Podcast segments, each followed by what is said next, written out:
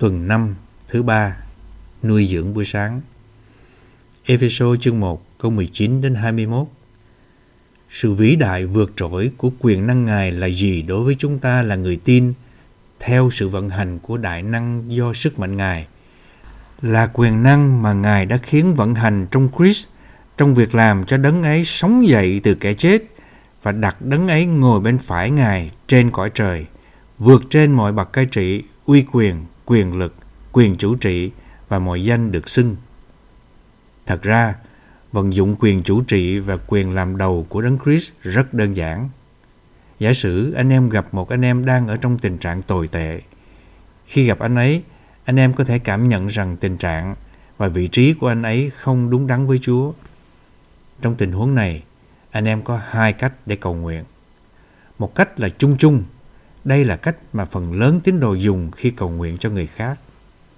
Theo cách chung chung này, anh em có thể đến với Chúa và nói với Ngài, Chúa ơi, anh em này đang ở trong tình trạng tồi tệ, Chúa ơi, xin thương xót anh ấy, xin hãy làm một điều gì đó cho anh ấy, xin hãy hành động trong linh anh ấy.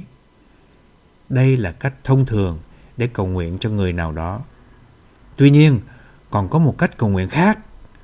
Theo cách cầu nguyện này, anh em dạng dĩ với Chúa.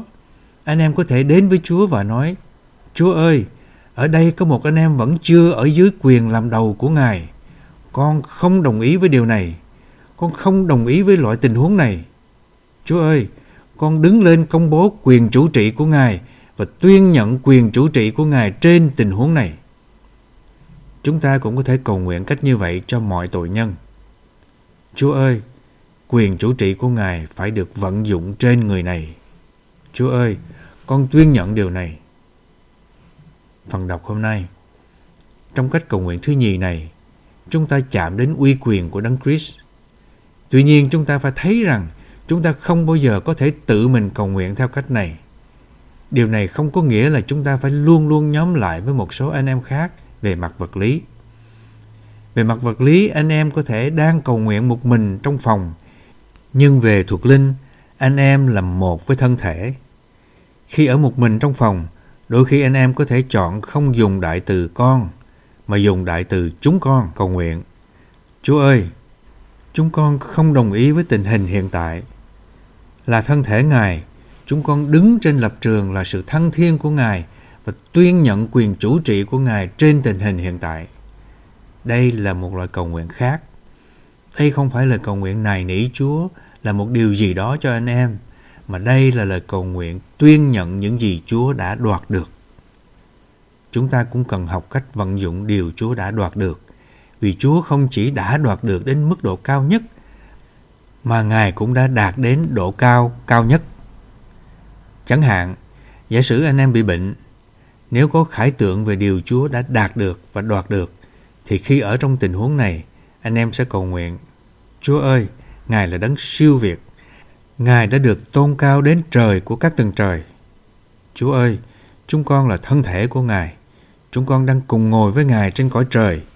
Mọi sự đều quy phục dưới chân Ngài, và vì vậy mọi sự cũng ở dưới chân chúng con.